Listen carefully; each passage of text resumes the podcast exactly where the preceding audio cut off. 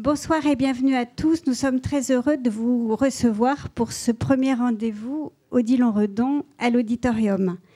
Nous recevons Valérie Sueur-Hermel, conservateur à la Bibliothèque nationale de France, Marie-Pierre Salé, conservateur en chef au musée d'Orsay, Rodolphe Rapetit, conservateur général détaché à l'INHA, tous trois commissaires de l'exposition, et Antoinette Lenormand-Romain, conservateur général et directeur général de l'INHA, Institut national d'histoire de l'art. Antoinette Lenormand-Romain a accepté de mener ce débat. Je les remercie chaleureusement d'être réunis tous les, quatre ce soir pour présenter l'exposition.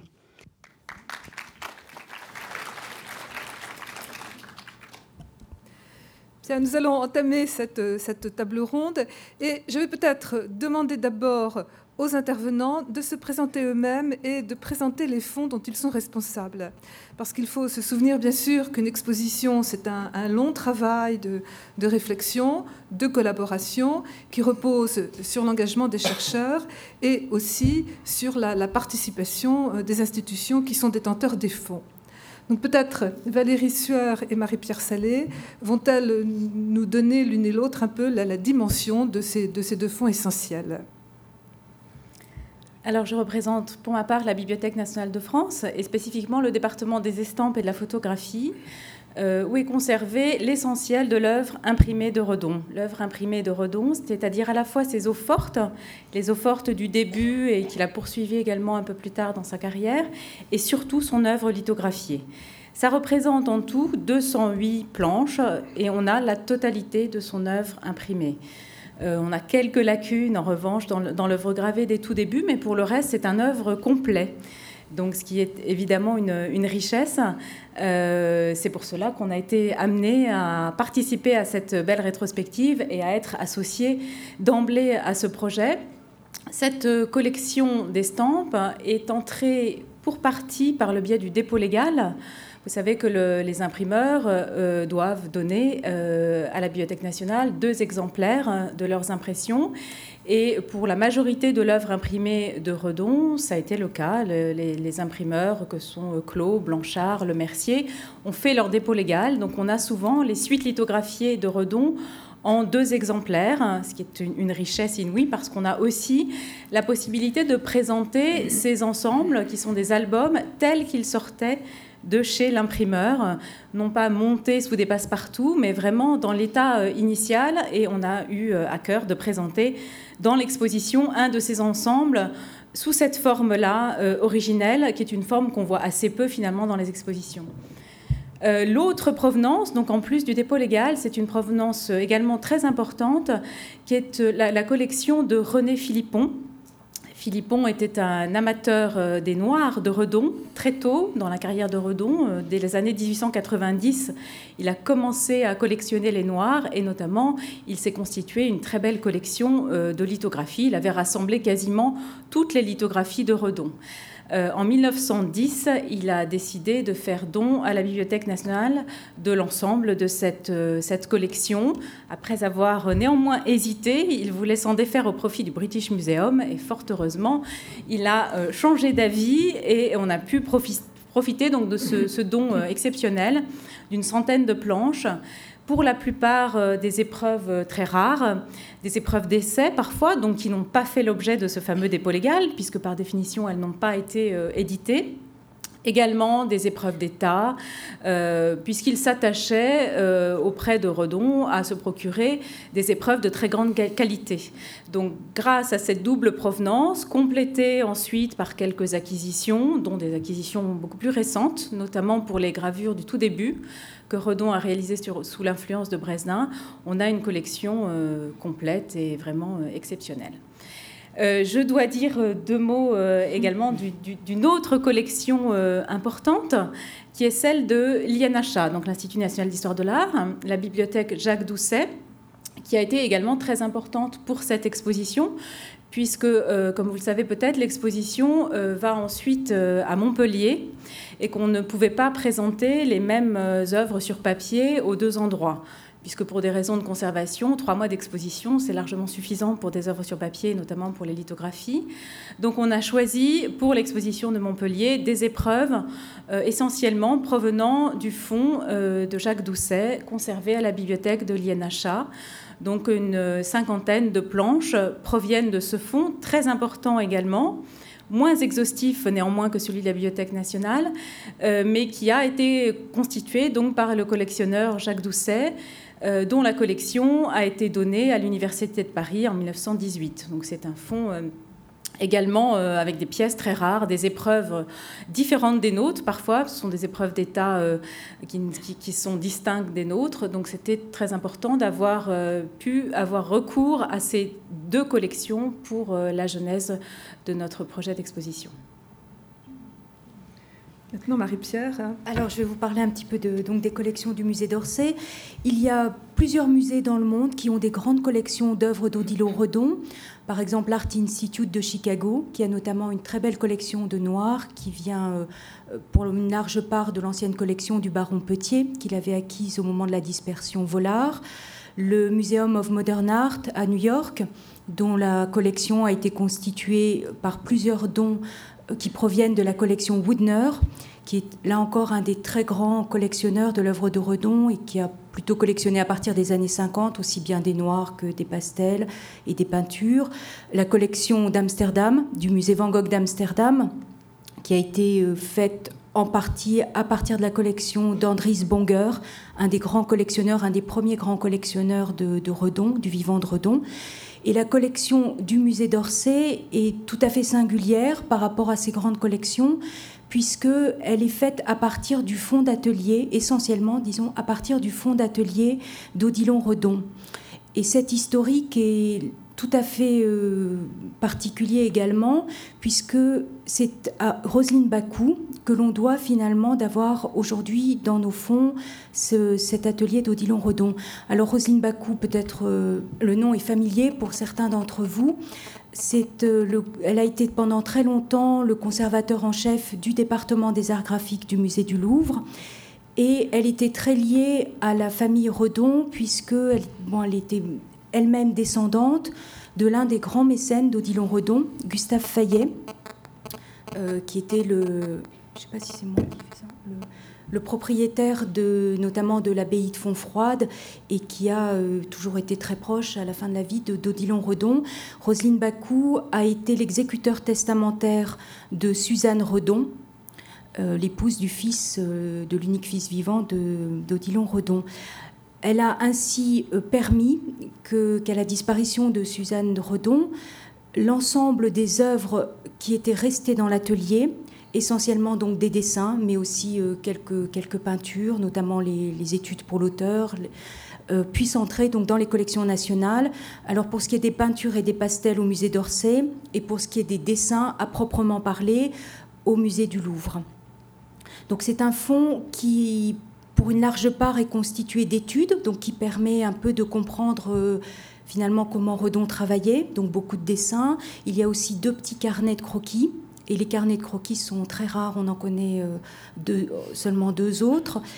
Et euh, ensuite, donc ce fonds a été un petit peu augmenté, notamment au début des années 60, par l'acquisition de fusains très importants, de quatre fusains très importants, et puis par l'acquisition de l'araignée souriante, qui est euh, sans doute un, des fusains les plus connus de Redon, donc qui ne faisait pas partie du fonds d'atelier, puisque restait dans ce fonds d'atelier euh, très peu de fusains, puisque Volard, le, grand marchand Ambroise Volard, les avait acquis à Redon depuis le milieu des années 90, euh, les avait gardés pour lui on avait revendu quelques-uns, mais finalement assez peu.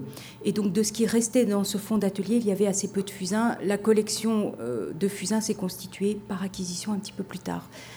Voilà ce qu'on peut dire en, quelques mots, je crois, de, l'historique et de l'origine de notre fonds. Et à cela, on peut peut-être ajouter tout de même l'entrée dans les collections du musée d'Orsay de l'ensemble du baron de Dempsey, la, grande série des pastels qui est entrée par Dation, autant que je me souvienne. Alors, il s'agit euh, du décor, voilà. Il y a eu ensuite d'autres acquisitions, notamment dans le domaine des pastels, effectivement. la donation Philippon, d'autres œuvres.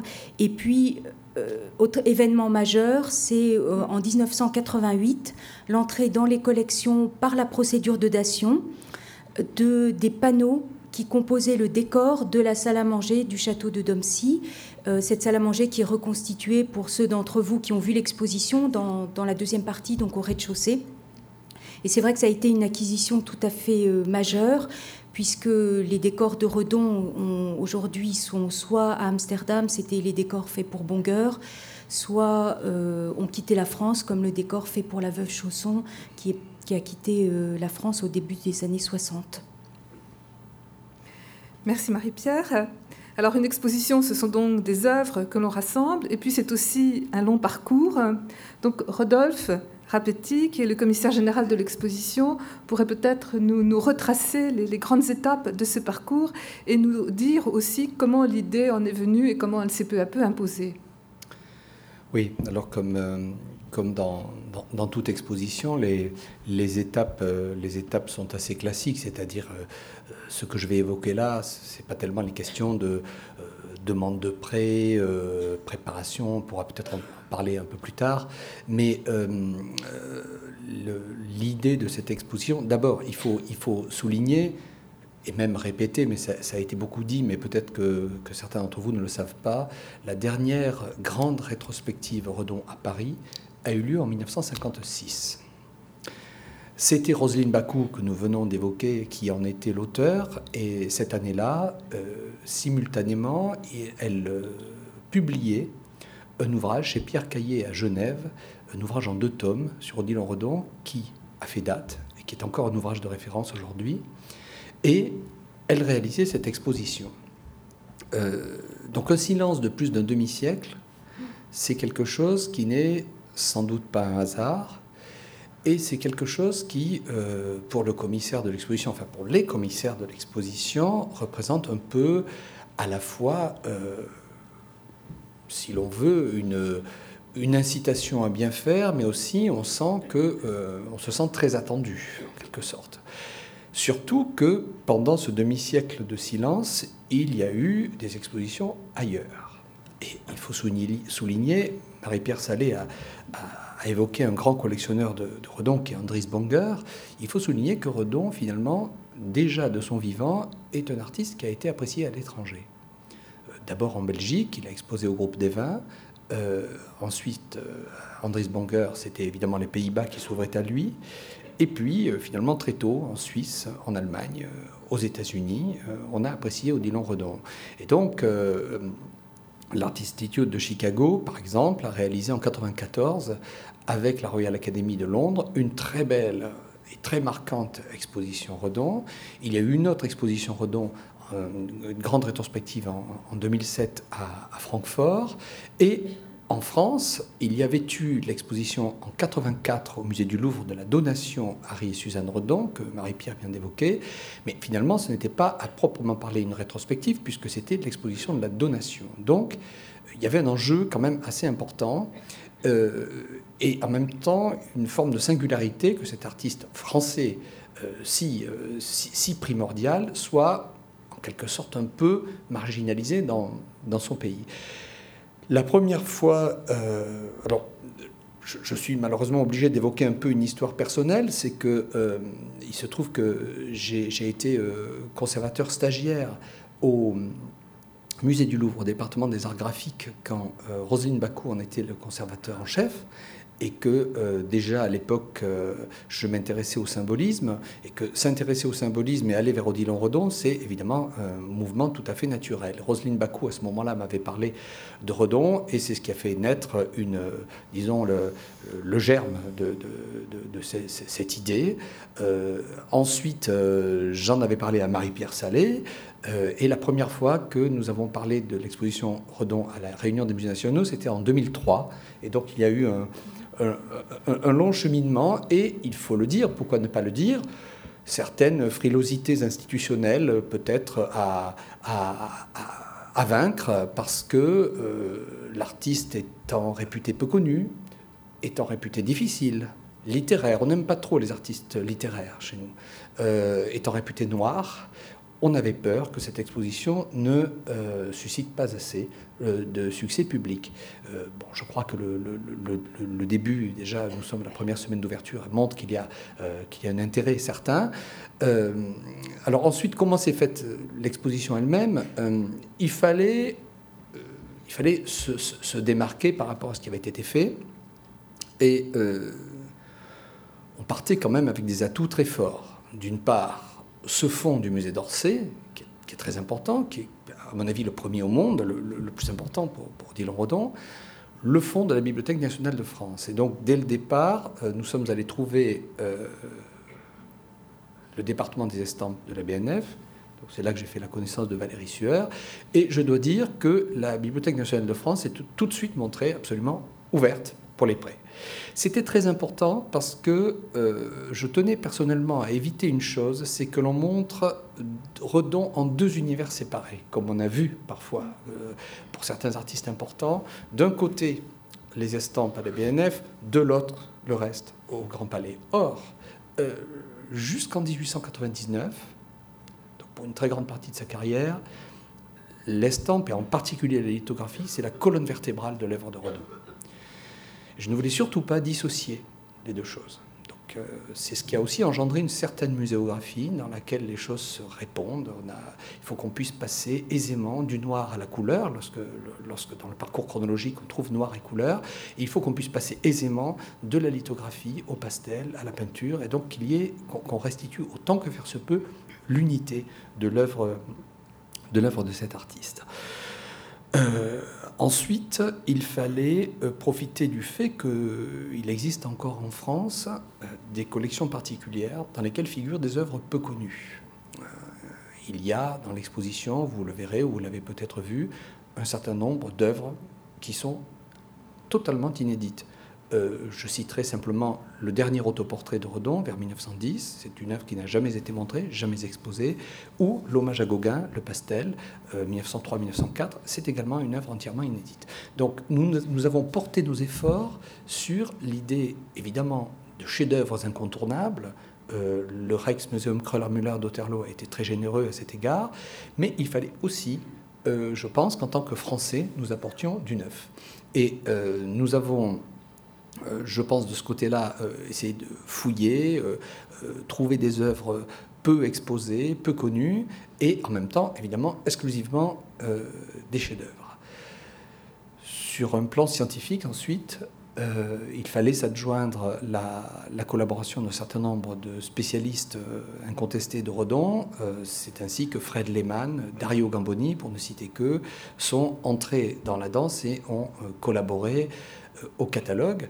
Et puis, nous avons, grâce au prêt euh, généreux de la bibliothèque littéraire Jacques Doucet, euh, pu utiliser et publier le livre de raison de l'artiste, sur lequel Marie-Pierre Salé, qui, est l'auteur de sa présentation, pourra revenir, qui est un document inédit et qui nous a permis, puisque nous l'avons communiqué à tous les auteurs du catalogue, de redater, de retitrer certaines œuvres et donc de s'approcher le plus possible de la vérité par rapport à l'œuvre de Redon, qui est un artiste qui a suscité pas mal de textes, pas mal de logorées parfois. Nous voulions revenir à quelque chose de euh, simple, de clair, de net et de précis, ce qui ne signifie pas qu'on voulait s'interdire l'interprétation, bien entendu. Voilà ce que je peux dire euh, comme euh, première présentation. Merci beaucoup. Je, pense que le passage se fait tout naturellement vers la présentation de, l'exposition, dont tu, as déjà dit quelques mots. Moi, personnellement, j'étais euh, très frappée par le choix des couleurs, ces couleurs relativement audacieuses. La présentation est due à Hugues Le Gall que vous connaissez, je pense, pour avoir vu récemment Monet, pour avoir vu France 1500, pour avoir vu Crime et Châtiment au musée d'Orsay, et bien d'autres projets. Mais euh, peut-être là encore, euh, Rodolphe, pourrais-tu nous en dire un mot et peut-être aussi nous parler du problème de l'encadrement des gravures, qui est, je trouve, euh, ou c'est peut-être plutôt Valérie qui, qui en parlerait le mieux, qui est tout de même quelque chose qui se remarque lorsque l'on visite l'exposition. Alors, bon, juste un petit mot sur la, muséographie en général. Euh, Hubert Le Gall a traité les deux muséographies, celle de Monet et celle de Rodin, qui, était donc, euh, donc il a travaillé sur les deux en même temps, de façon à ce qu'on puisse euh, récupérer certains éléments de Monet et déjà avoir une, pensée, disons, globale dans, dans, dans l'économie et, dans le temps d'installation des deux expositions. L'impératif, c'était le maximum de fluidité. le, la plus grande correspondance possible entre euh, l'œuvre gravée et euh, le reste, ça je l'ai dit, et surtout euh, l'usage de la, de la couleur. Lorsqu'on s'est vu la première fois, Hubert Le Gall m'a dit Avez-vous peur de la couleur? Je lui ai dit non. Et donc ça, a donné ce résultat, et notamment en ce qui concerne les encadrements des lithographies sur lesquels nous avons travaillé, comme Valérie va vous le raconter je n'avais pas peur de la couleur non plus, et c'était peut-être aussi encore plus audacieux, peut-être, parce que c'est vrai que, comme vous le savez, en général, quand on présente des estampes, c'est très souvent avec un passe-partout crème. C'est c'est vrai que c'est la coutume. Euh, il est assez rare qu'on choisisse un passe-partout de couleur. Euh, là, on a choisi euh, ce parti un peu audacieux qui nous paraissait, d'une part, en accord avec peut-être ce qu'aurait souhaité Redon, qui accordait de l'importance aux encadrements, et d'autre part, pour euh, justement rendre peut-être plus lisibles les ensembles constitués de Redon, c'est-à-dire ces albums. Redon travaille ses, ses, lithographies sous forme de suite euh, de entre 6 ou 24 planches.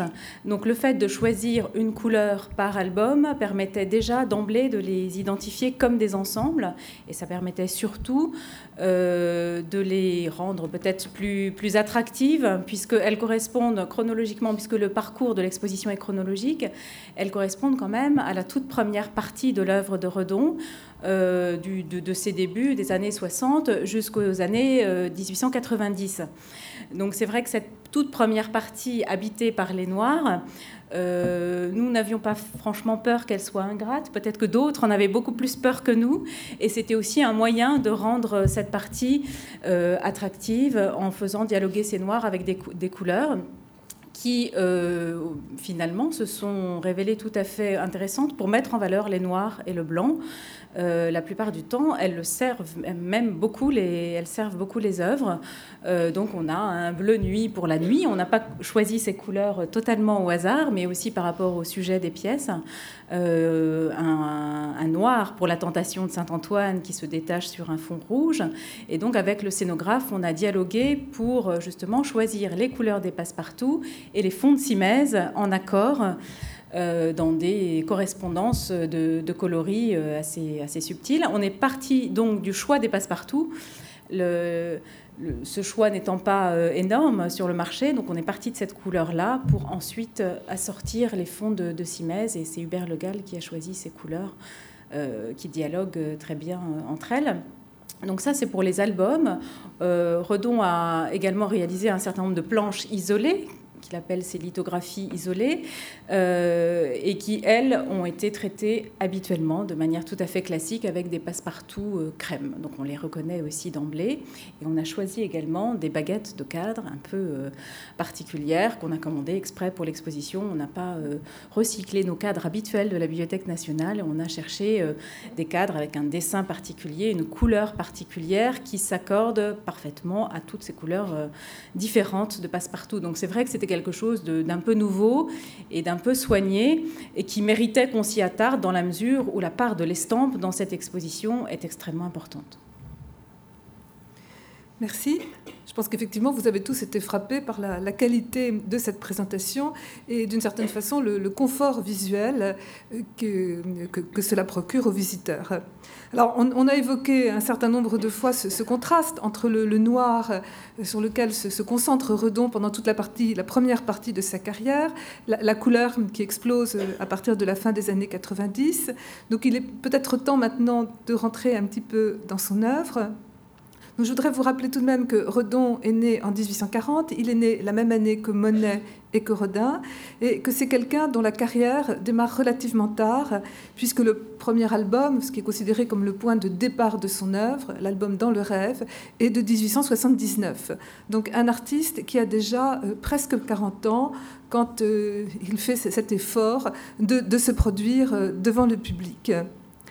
Alors, L'exposition le, montre bien, je pense, avec cette longue suite des gravures euh, qui nous mène ensuite euh, vers cette couleur euh, qui donc se, manifeste très fortement dans, dans, la deuxième partie de sa carrière. Alors, au hasard de conversations avec les commissaires de l'exposition, moi j'ai noté quelques points sur lesquels il me paraissait peut-être intéressant de revenir puisque je trouvais ça tout à fait passionnant. Donc, je pense que vous serez peut-être content de le partager en particulier sur la façon de travailler euh, de Redon. Alors, j'ai noté dans un des textes du catalogue que Redon était euh, sensible à, l'influence du hasard et que donc ceci lui avait été, enfin, il l'avait découvert grâce à Bredin, qui était son maître dans le domaine de la gravure. Et euh, lorsque l'on visite l'exposition, on est effectivement frappé parfois par ces, ces, taches de couleurs qu'on s'explique mal, mais qui nous introduisent dans un univers qui est un petit peu l'univers du rêve.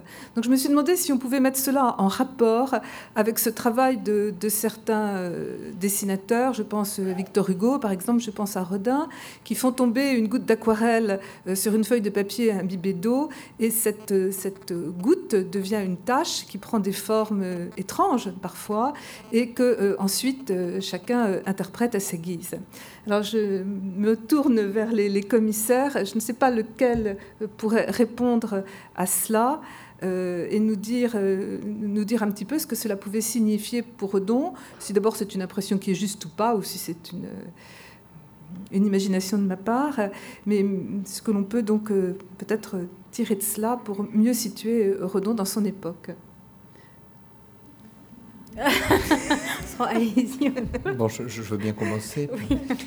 Euh, d'abord, ça me paraît tout à fait juste. Euh, il y a une, célèbre, une célèbre, dans À soi-même, euh, Redon rapporte une célèbre leçon de son maître Rodolphe Brédin. Vous savez, dans, l'histoire de l'art de cette époque il y a des leçons célèbres, comme celle, par exemple, de, de Gauguin à Sérusier, peignant le talisman qui s'appelle pas encore le talisman, puisque Sérusier ramène euh, auprès des, nabis comme quelque chose qui rapporte la leçon textuellement, et eh bien dans un soi-même, Redon se souvient d'une leçon de Rodolphe Brédin où euh, Brédin l'invite à regarder un tuyau de cheminée plein de suie et euh, lui dit certains n'y verront qu'un tuyau de cheminée, d'autres verront dans le dessin de la suie tout un monde. Et euh, donc ça se passe dans les années 60, et Redon dit on n'enseignait guère de cette manière à cette époque-là. C'est-à-dire que le regard de, des artistes, mais aussi celui des romanciers, pensons à Zola et aux, soirées de Médan, un peu plus tard, dans les années 70, était un regard tourné vers le monde objectif. Euh, Redon, au contraire, l'expérience de Brennan a sans doute compté beaucoup à cet égard, est quelqu'un qui se tourne vers un monde intérieur et notamment l'interprétation des formes euh, naturelles. Alors, euh, je pense que Antoinette Lenormand-Romain a tout à fait raison de rapprocher Redon euh, de Hugo, puisque il fait partie des artistes, disons, visionnaires, qui se laissent porter par la, matière, par la matière picturale, par le fusain notamment, à tel point que en 1900 aux alentours de 1900, un peu plus tard, lorsqu'il abandonne le fusain, euh, on lui en demande encore. Il ne peut plus, tout simplement, parce que la matière du fusain ne l'inspire plus. C'est donc un artiste qui trouve dans euh, la substance même et les outils de son art euh, le point de départ, pas le seul, mais un point de départ à son inspiration. C'est donc un artiste qui se laisse beaucoup porter par les, les, aspects techniques de son art. Je pense que c'est très important de le souligner parce que le magnifique décor, le magistral décor de, de Domcy, qu'on a reconstitué dans l'exposition, est quelque chose qui, par exemple, sur le plan matériel, au début, lui donne du mal. Il l'écrit à Bonger, qu'il a du mal. Il ne sait pas très bien comment attaquer ces grands formats, avec quelle, quelle matière. Il dit qu'il aimait un peu de tout, de la, de la caséine, du pastel. Et donc, euh, on, sent que c'est quelqu'un qui travaille toujours avec la matière et avec l'objet. Je pense que sans doute la, la technique de la lithographie, euh, pratiquée intensément euh, après 1877, enfin à partir de 79 avec Dans le rêve, et quelque chose qui, là, de, euh, sur ce chapitre, compte beaucoup. Mais j'aimerais bien que Marie-Pierre Salé nous dise aussi quelques mots du fusain, parce que le fusain, à l'époque où Redon s'en saisit, est plutôt une pratique d'amateur qu'une pratique d'artiste, disons, académique. Alors, dans les années 70, on peut dire que euh, Redon le décrit lui-même comme un, comme un matériau très délaissé, très méprisé, ce qui n'est pas tout à fait le cas. C'est d'une part effectivement une pratique d'amateur, et on le voit par la multiplication des traités qui s'adressent aux fusinistes amateurs, mais c'est aussi euh, quelque chose qui est pratiqué par des artistes, disons, académiques, qui sont tentés par les possibilités pittoresques du fusain, puisque le fusain, c'est du charbon, c'est une matière qui se travaille très bien, qui se gomme, qui se lave, qui se frotte, qui s'estompe très facilement, et qui permet d'avoir des effets assez faciles, notamment des variations de valeur, d'obtenir des gris très pâles, des noirs très sombres, et d'avoir cet effet proprement pittoresque, c'est-à-dire proche de la peinture et ça n'est pas tout à fait quelque chose de délaissé, et, euh, mais c'est plutôt, oui, du côté des artistes qu'aujourd'hui nous dirions mineurs, qui se souvient d'Appian et de Lalanne, qui ont été euh, les grands fusinistes des années 1870. En revanche, je crois qu'il faut mettre à part un artiste qui a participé au renouveau du fusain à, la fin des années, enfin au milieu des années 70, enfin à la fin des années 60, c'est Corot, qui a quand même été un très regardé et très admiré par Redon. Et Corot lui a commencé à, travailler le fusain donc à la fin de sa vie. Et ça a été sans doute une des raisons pour lesquelles aussi euh, Redon s'est intéressé au fusain. Et du côté de la lithographie, on peut dire euh, à peu près la même chose. Il s'est vraiment intéressé à ce médium pour ses euh, qualités presque picturales, je dirais. Au départ, la lithographie est un médium qui lui permet de multiplier ses dessins. Donc il utilise l'estampe euh, au fin même qu'elle euh, a euh, en elle, ce qui, qui, est un art du multiple et qui est de pouvoir diffuser un dessin. Mais très rapidement, il va aller au-delà de cette faculté pour trouver dans la lithographie un mode d'expression qu'il s'approprie totalement et qu'il renouvelle totalement. À une époque où la lithographie est un peu délaissée, hormis peut-être chez Fontaine-Latour, Fontaine-Latour étant lui-même initiateur de, Redon à cette technique, en tout cas c'est lui qui l'a incité à se livrer euh, à la lithographie. Mais Redon, évidemment, aura une approche totalement renouvelée, originale, euh, absolument pas orthodoxe. D'ailleurs, il était euh, assez il désarçonnait un petit peu ses imprimeurs, les ouvriers imprimeurs, qui ne savaient pas tellement comment traiter ces pierres, puisqu'il les retravaillait. Et donc, il dessinait d'abord sur un papier report, ensuite, il reportait par, sous la presse ce, dessin sur la pierre et il retravaillait sa pierre, notamment par grattage. C'est-à-dire qu'il travaillait avec cette technique dite de manière noire lithographique qui donne toute son importance justement au noir, à la matière même, et il vient euh, chercher des blancs par abrasion, par abrasion euh, à l'aide de papier émery, à l'aide de grattoir, à l'aide de pointes diverses, de plumes. Et c'est une sorte de cuisine très recherchée et très, très originale qu'on trouve auparavant à la génération romantique chez Delacroix. Delacroix était un peintre et donc un lithographe qu'il admirait particulièrement. Et donc c'est à, Delacroix qu'il faut remonter pour euh, euh, trouver les origines de cette manière noire lithographique qui était euh, très peu pratiquée et que Redon a beaucoup, beaucoup apprécié. Et il cherche vraiment à traiter le noir pour lui-même en, le, constituant toutes sortes de, dégradés avec des effets d'estompage, de plumes qu'il emprunte d'ailleurs au fusain. Il y a des rapports évident entre sa manière de traiter les fusains et sa manière de traiter le noir sur la pierre. Valérie, vous avez employé le, terme de cuisine, et si je ne m'abuse, euh, Rodolphe, tu, penses toi que certaines œuvres ont été retravaillées sur une longue période, c'est-à-dire que euh, Redon aurait repris des fusains qu'il aurait conservés cette fois dans son atelier et les aurait euh, retravaillés au pastel à la fin de sa carrière. Oui, ça aujourd'hui on en est absolument certain, c'est-à-dire qu'il y a non seulement des, des reprises à l'intérieur du monde des Noirs, c'est-à-dire que parfois, si l'on demande à Redon une, une illustration, en fait c'est un terme qu'il n'aimait pas beaucoup, mais si on lui demande de réaliser euh, un dessin en rapport avec un ouvrage, il est capable soit de réaliser un nouveau dessin évidemment, soit de puiser dans ses cartons, de prendre un ancien fusain, de le modifier euh, pour euh, lui faire servir à ce nouvel usage. Mais également, on s'est aperçu que, par exemple, le Parsifal du, du, musée d'Orsay, donc qui est un pastel, et qui que Dario Gamboni date maintenant de 1892 environ, serait une œuvre qui est euh, absolument euh, euh, significative du passage de Redon à la couleur, c'est-à-dire qu'il utilise un fusain existant et il le rehausse de pastel. Et souvent, ceci peut se, peut se produire avec un intervalle de temps, un laps de temps très très important. On pense par exemple que le, le, Christ du, Petit Palais euh, serait un fusain euh, de 1890-92, rehaussé plus tard, vers 1902, voire vers 1906-7. Donc, euh, je trouve que ça va assez bien avec cette, cette idée du hasard que, tu mm. évoquais, c'est-à-dire que c'est quelqu'un pour qui l'œuvre est un, comme un sujet vivant, et ce sujet vivant va être travaillé en permanence jusqu'au jour où, évidemment, il l'abandonne mais euh, euh, la notion d'achèvement est quelque chose de très particulier chez, chez Rodin. Et l'achèvement, ça passe généralement par une présentation au public ou par une vente, ce qui suppose un cadre. Et il me semble bien, Rodolphe, que tu m'as dit que euh, Redon était très attentif à ces cadres et que certains des pastels avaient encore leur encadrement voulu par Redon. Oui, alors il y a... Redon était très très très attaché à, l'idée euh, selon laquelle l'œuvre est non seulement une image mais aussi un objet. Et c'est un artiste qui attachait une grande importance au cadre.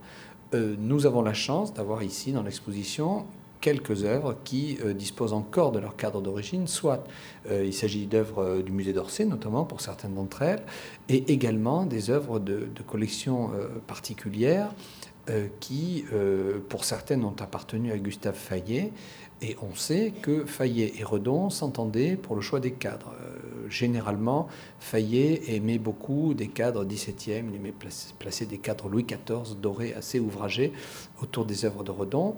Et vous verrez dans l'exposition que certaines œuvres de provenance Fayet, euh, c'est clairement dit dans, le catalogue, hein, que, je vous incite bien, sûr à acheter. Certaines œuvres de provenance Fayet, euh, le cadre n'est pas reproduit dans le catalogue, mais quand, vous les voyez dans l'exposition, elles ont leur cadre Louis XIV qui ont été bien sûr euh, restaurés euh, pour l'occasion. Donc il faut imaginer tout un travail autour de l'objet tableau. tous les artistes n'accordent pas le, même intérêt au cadre, mais Redon, en tout cas, soit qu'il utilise des cadres euh.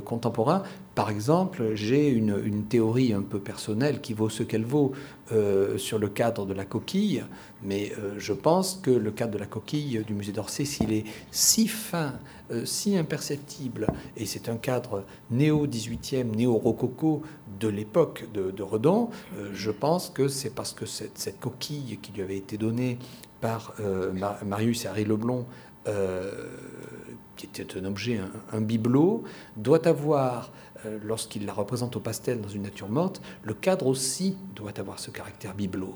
Donc je pense qu'il y a, évidemment, si on met ceci dans une perspective malarméenne, tout cela prend un, écho euh, sémantique très particulier, mais je pense que euh, c'est quelqu'un qui réfléchissait très soigneusement aux encadrements. Et par chance, nous avons mm. de quoi enfin, montrer cette réflexion dans l'exposition.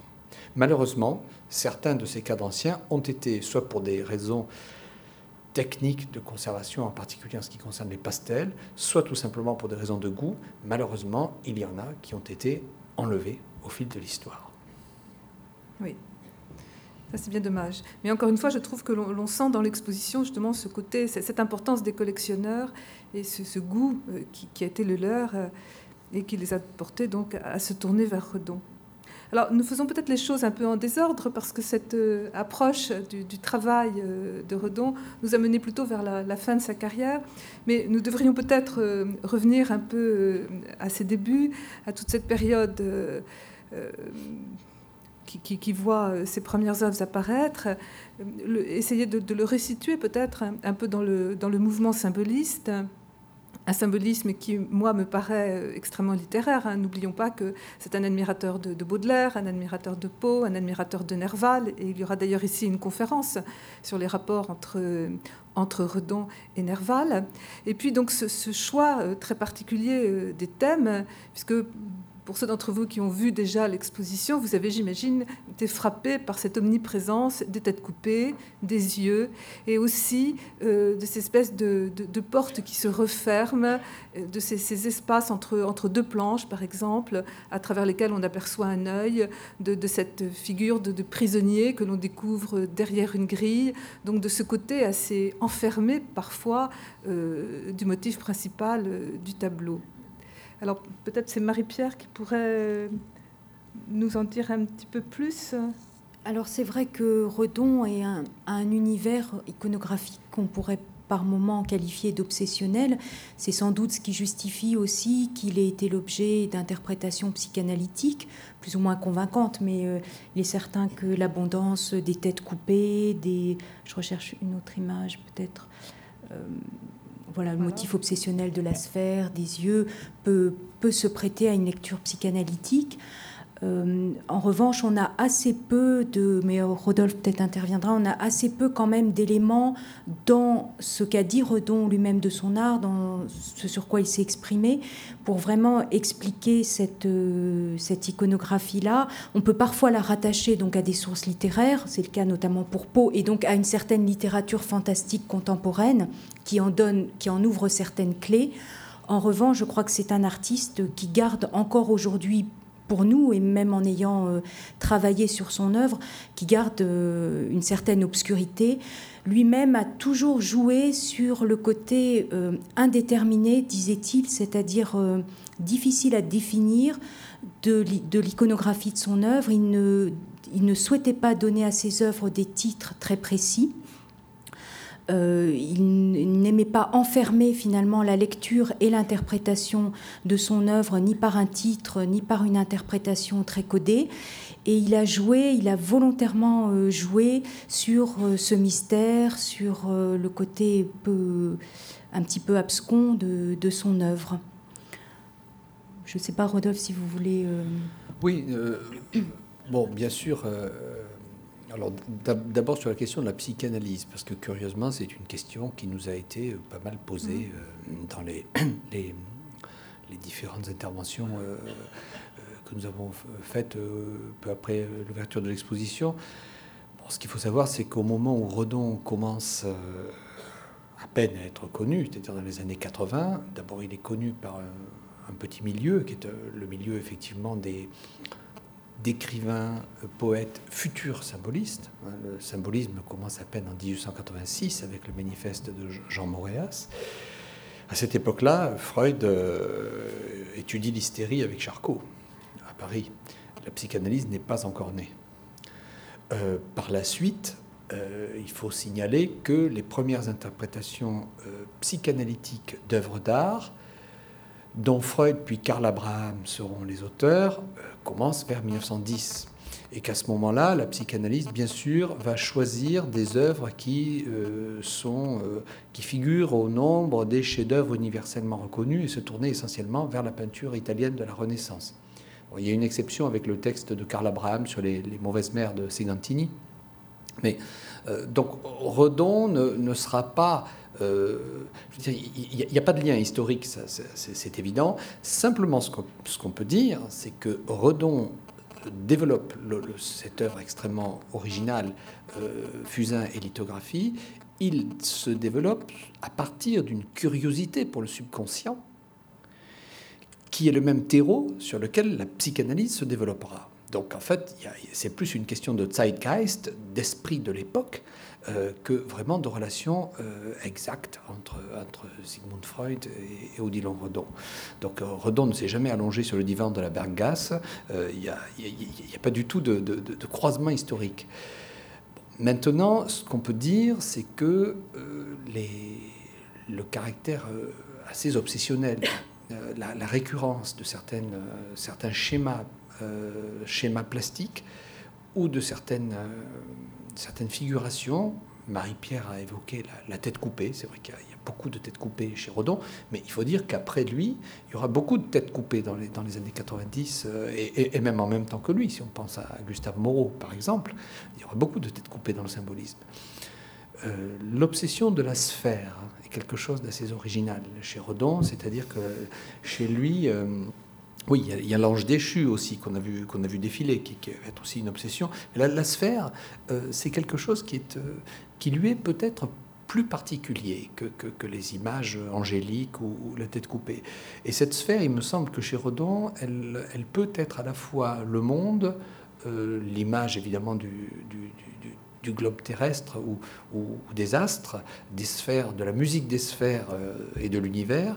Elle peut être aussi l'œuf. Il faut rappeler que Redon, dès son adolescence, a été fortement marqué par euh, un, scientifique, le botaniste Armand Claveau, qui l'initie à Bordeaux euh, au microscope et au mystère de la vie de la vie microscopique, qu'elle soit organique, végétale.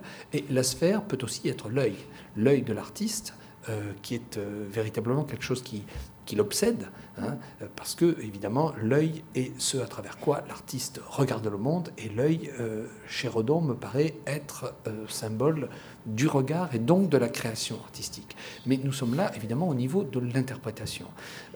donc ce qui me paraît très important, c'est de souligner que les images, la plupart des images que nous voyons là, sont des images qui datent pour, euh, pour certaines d'entre elles du début des années 1880. Euh, l'araignée est de 1881. Mais dès la fin des années 70, il y a chez Redon des images extrêmement frappantes, très originales. Et euh, ce n'est pas quelqu'un qui va suivre le symbolisme, mais il est un de ceux qui créent le symbolisme dans le domaine de l'image, comme parallèlement à lui, des écrivains et des poètes ont créé le symbolisme dans le domaine du texte.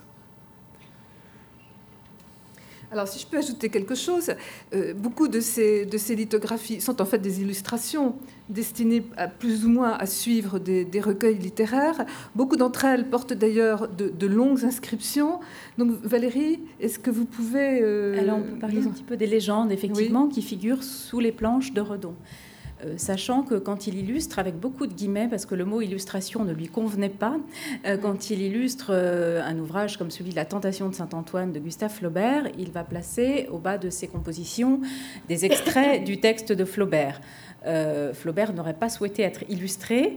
Euh, il était mort quand, Redon a réalisé cette illustration et Redon euh, ne souhaite jamais utiliser le, mot d'illustration, qui est évidemment très réducteur par rapport à l'interprétation qu'il fait du texte de, Flaubert, qui est en fait une, source à laquelle il puise et une sorte de rencontre de deux mondes, puisque finalement le monde de, Flaubert décrit dans La Tentation de Saint-Antoine avait déjà plastiquement trouvé forme dans l'œuvre de Redon auparavant.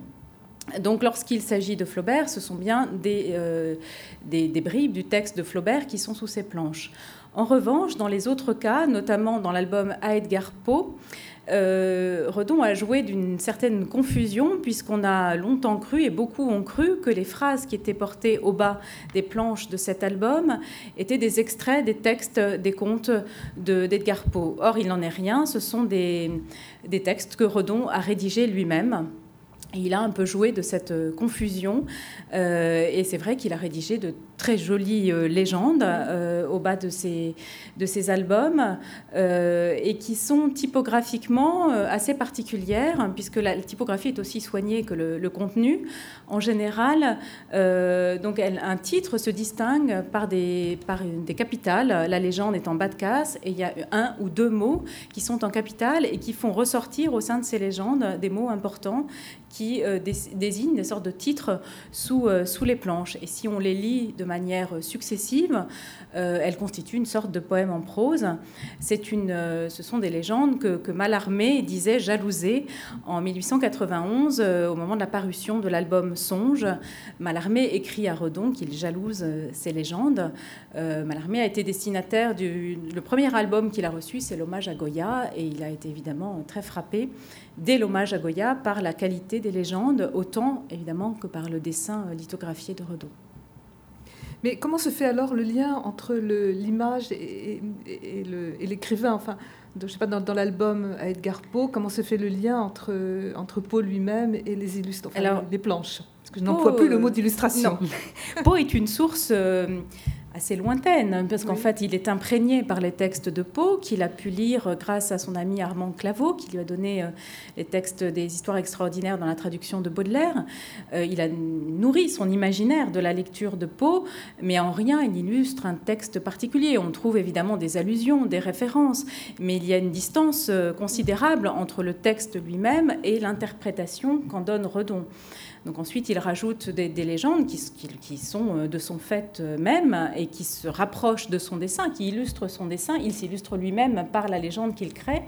Mais il y a une très grande distance entre euh, les textes de Poe et l'interprétation lithographiée qu'en donne Redon. Merci beaucoup. Alors tout, cela nous, ramène en quelque sorte à, Redon lui-même, ce personnage central qui, a écrit sur lui, qui a préparé des textes, des notes, des documents, qu'en fait il n'a pas eu le temps de, mener jusqu'au bout et qui ont été publiés après sa mort en 1922 par sa femme Camille. Alors j'ai cru comprendre en lisant le catalogue qu'il y avait une certaine distance entre le texte publié et le manuscrit original. Alors là aussi, peut-être les commissaires de l'exposition peuvent-ils nous en dire un peu plus? Qu'est-ce qu'apporterait? Où est conservé d'abord ce manuscrit original, si c'est possible de le dire? Qu'est-ce que nous apporterait euh, sa lecture supplémentaire au point de vue peut-être d'informations euh, toutes bêtes, toutes précises sur les œuvres, mais surtout au point de vue de la connaissance de, Redon lui-même? Sur, les œuvres, euh, bon, le, manuscrit original est conservé peut supposer qu'il est toujours conservé dans une collection particulière, puisqu'il il a été exposé euh, en 1956. Alors, quand on dit le manuscrit original, euh, il faut savoir que, d'après ce qu'on en sait aujourd'hui, on sait qu'à soi-même a été composé donc, par euh, la veuve de Redon, mais c'est un texte qui est composé de morceaux épars. C'est-à-dire que on dit tantôt qu'à soi-même est un journal, à soi-même n'est pas vraiment un journal, à soi-même c'est un recueil de textes euh, de textes de nature diverse. Euh, et euh, c'est un peu un, pot pourri, c'est-à-dire que au fond, le Camille Redon et André Mellerio ont rassemblé ce qu'ils jugeaient à l'époque être le, meilleur et le André Mellerio qui était qui?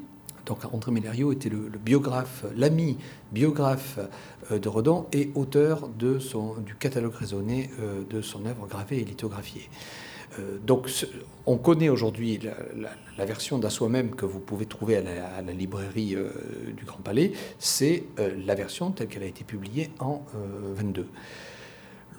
Original, ou les manuscrits originaux, c'est-à-dire l'ensemble des textes plus ou moins littéraires, plus ou moins mémoires autobiographiques de Redon, on ne le connaît pas. Donc on ne peut pas vraiment dire ce que nous apporterait euh, la, connaissance du, manuscrit. Sans doute, sans doute beaucoup, parce qu'on sait bien que euh, en 1922, Redon étant mort en 1916, euh, l'édition étant confiée à sa veuve, manifestement, il y a forcément une intervention comment, comment pourrait-il en être différemment? Il y a forcément une intervention et aujourd'hui, on serait sans doute heureux d'avoir le, document brut euh, pour pouvoir en, tirer évidemment euh, des conclusions. Sur l'œuvre euh, elle-même, c'est plutôt le livre de raison et les Melerio Papers de, Chicago qui constituent, qui constituent la référence. Alors là, c'est peut-être Marie-Pierre, puisque c'est elle qui a fait la présentation, qui pourrait nous dire quelques mots du livre de raison. Alors ce livre de raison, on connaît d'autres exemples. Beaucoup d'artistes avaient soit des livres de contes, soit des liber veritatis, des sortes de répertoires illustrés de leurs œuvres. Dans le cadre d'On, c'est un peu particulier. C'est en quelque sorte un, un élément un peu hybride entre un livre de contes, donc c'est-à-dire simplement un carnet où il note les œuvres qu'il vend, leur prix et à qui il les vend, à quelle date. Et puis, au fur et à mesure du temps, euh, certainement Redon a voulu se servir de ce, de ce livre pour en faire finalement un répertoire de son œuvre, pour garder la mémoire de ce qui sortait de l'atelier et dont il ne, ensuite ne gardait plus trace. Alors il avait bien sûr des liens très forts avec certains de ses grands collectionneurs qui lui prêtaient régulièrement lors de ses expositions, donc il pouvait revoir certaines de ses œuvres, mais il y avait aussi des œuvres dont, qui, une fois vendues, euh, quittaient complètement le, champ de, ce qu'il pouvait revoir. Alors, en l'état que l'on connaît actuellement, ce sont trois cahiers qui sont exposés dans l'exposition, dans une petite vitrine dans la deuxième partie de l'exposition.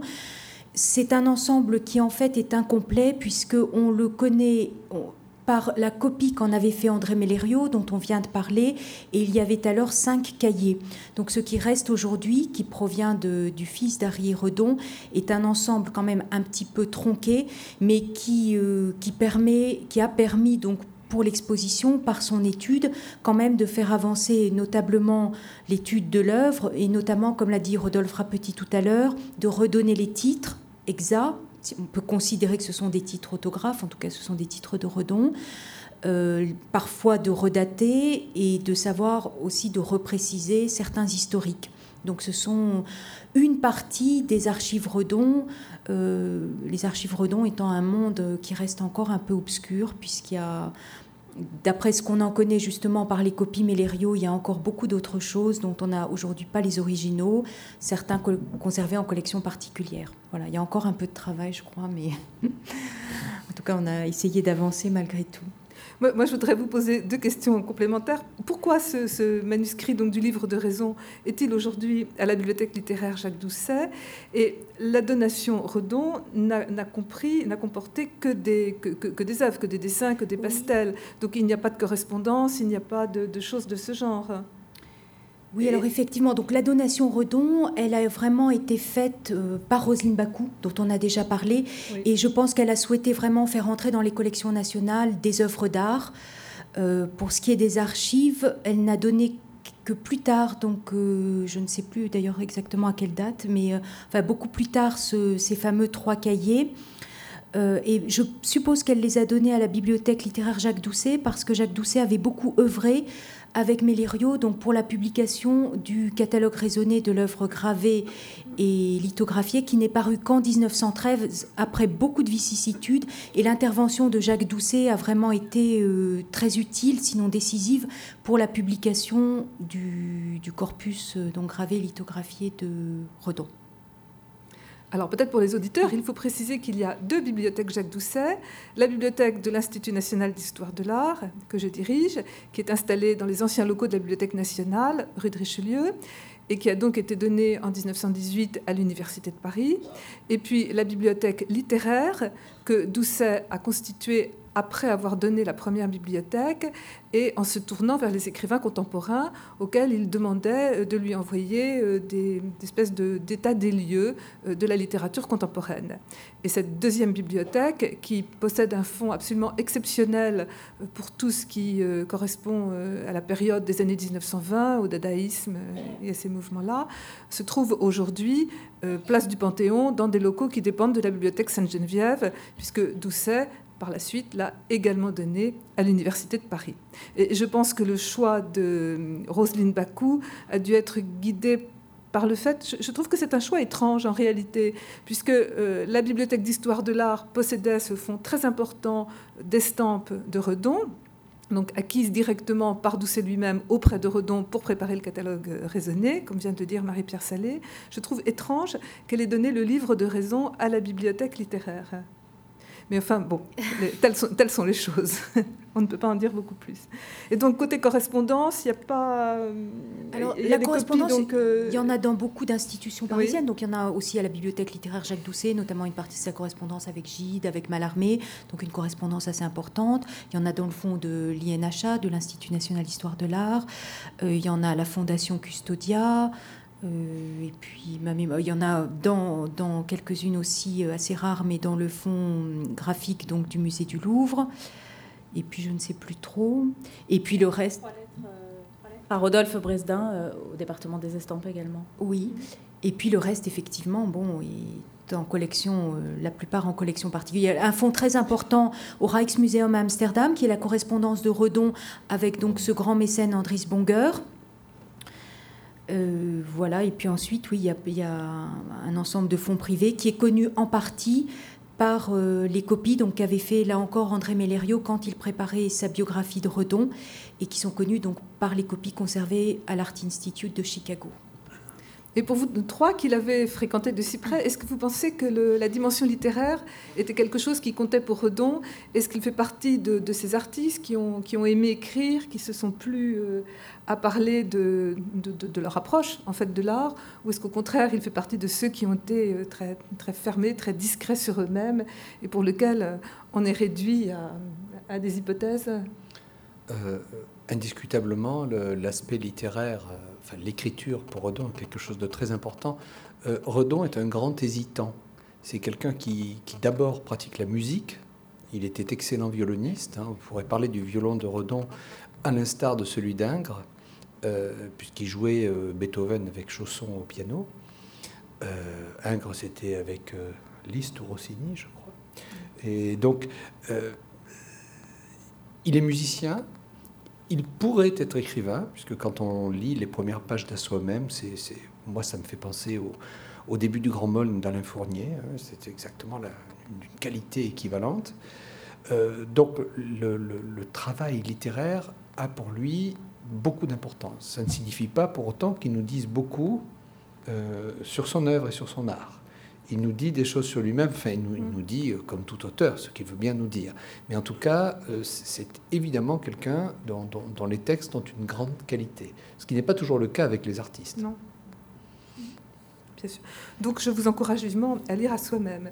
Je, vois que, l'heure tourne et je voudrais euh, encore peut-être poser une, dernière question à nos commissaires, peut-être leur demander quelle est la révélation, quelles sont les révélations de l'exposition pour moi, il y a en tout cas une chose qui est euh, extrêmement forte, qui est la, reconstitution de, la salle à manger du baron de Domcy, euh, pour laquelle on a pu réunir ce qui a été tristement séparé, c'est-à-dire le, grand bouquet de fleurs euh, qui, est le dessus de cheminée et qui est parti, comme vous le savez, au Japon, et puis les autres toiles qui appartiennent aujourd'hui au musée d'Orsay.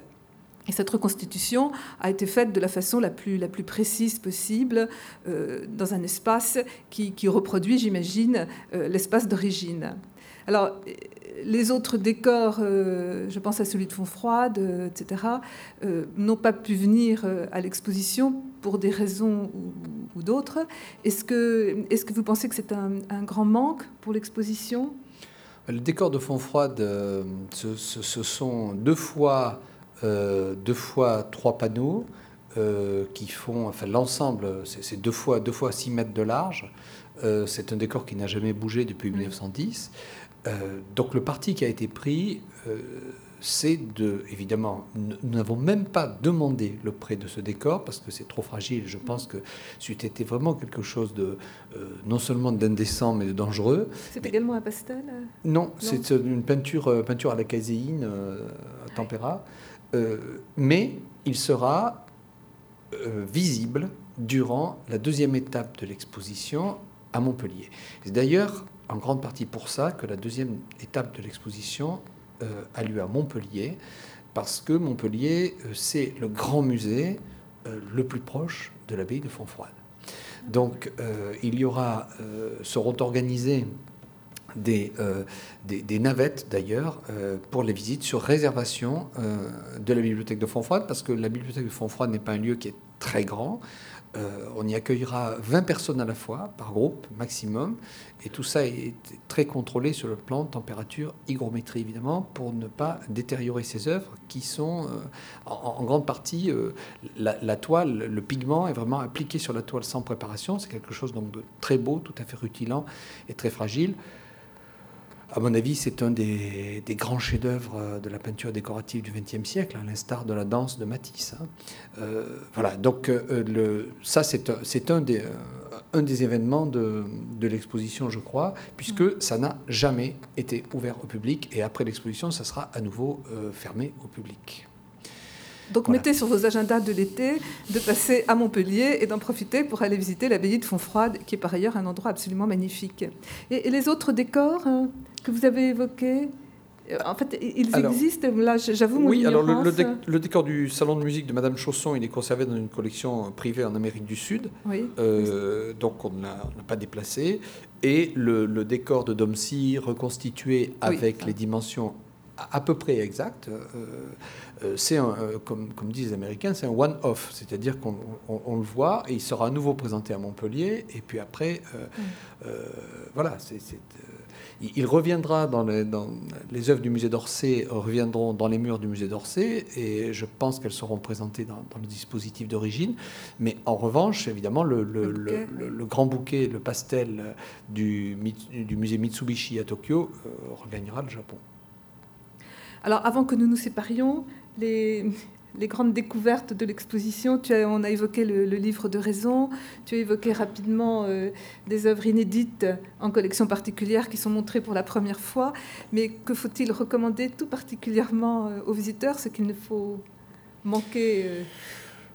Moi, je ne sais pas, j'ai pas d'idée précise là-dessus. C'est très difficile parce que quand, on a fait l'exposition, pour, enfin pour moi, tout est important. Je, pense que surtout ce qui est important, la découverte ou la redécouverte, c'est Redon parce que, comme je le disais au début, euh, après plus d'un demi-siècle de, silence, ça me paraît quand même déjà euh, une, chose, une chose importante en soi. Alors, il on peut préférer telle ou telle œuvre. Mmh. Euh, il y, a, le fait que nous avons, nous avons réalisé, je pense, un catalogue assez, assez clair, mmh. assez simple, conçu de façon classique, c'est-à-dire une œuvre ou un groupe d'œuvres et un commentaire ce, n'est pas un livre, enfin c'est un livre, mais c'est un livre conçu comme un catalogue, c'est-à-dire qu'on trouve vraiment de la, substance intellectuelle sur chacune des œuvres, exposées. Mais non, bon, la, découverte, c'est, il faut tout voir et, et tout apprécier.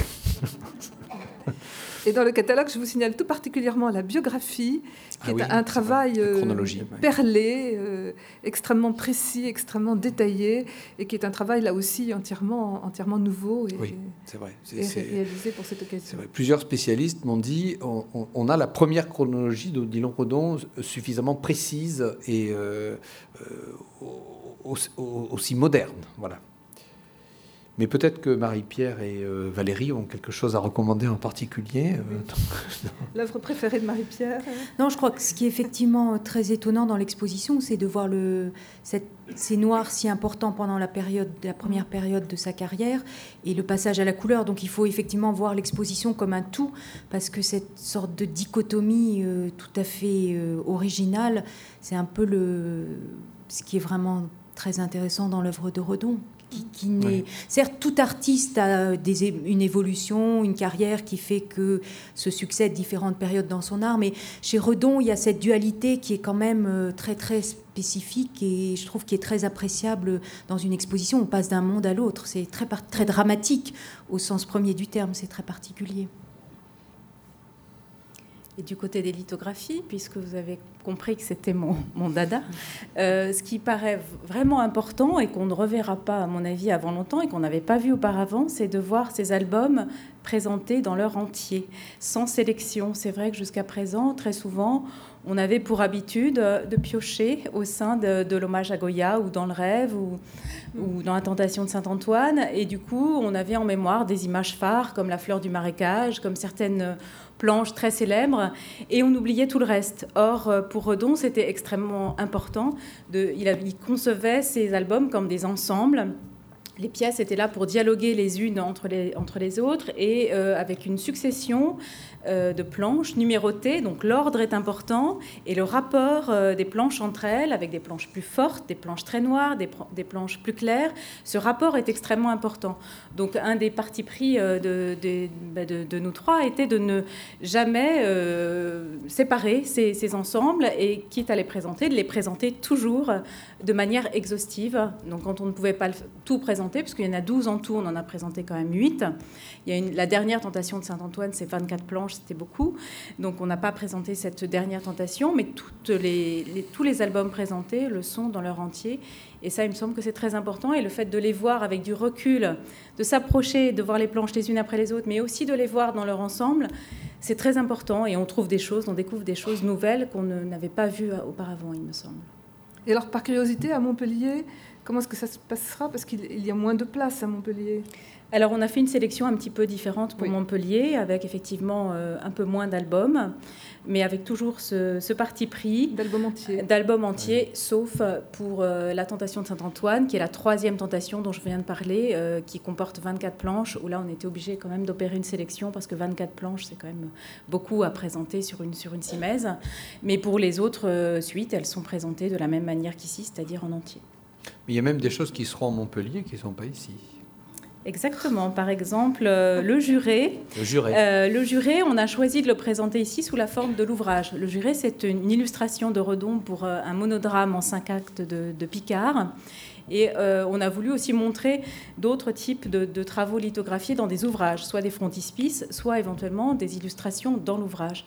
Donc on a choisi ici la forme du livre alors que Redon a également publié ses lithographies euh, pour le juré sous forme de, planches séparées réunies sous une couverture, une sorte d'album comme les autres, euh, les autres albums. Et c'est cette forme-là qu'on a choisie pour Montpellier, c'est-à-dire qu'on verra toutes les planches, les sept planches, les unes à côté des autres, alors qu'ici dans l'exposition c'est simplement le livre ouvert à une planche. Voilà, je crois qu'il nous reste à remercier euh, les trois commissaires et à les féliciter pour cette exposition qui est une révélation pour tout le monde.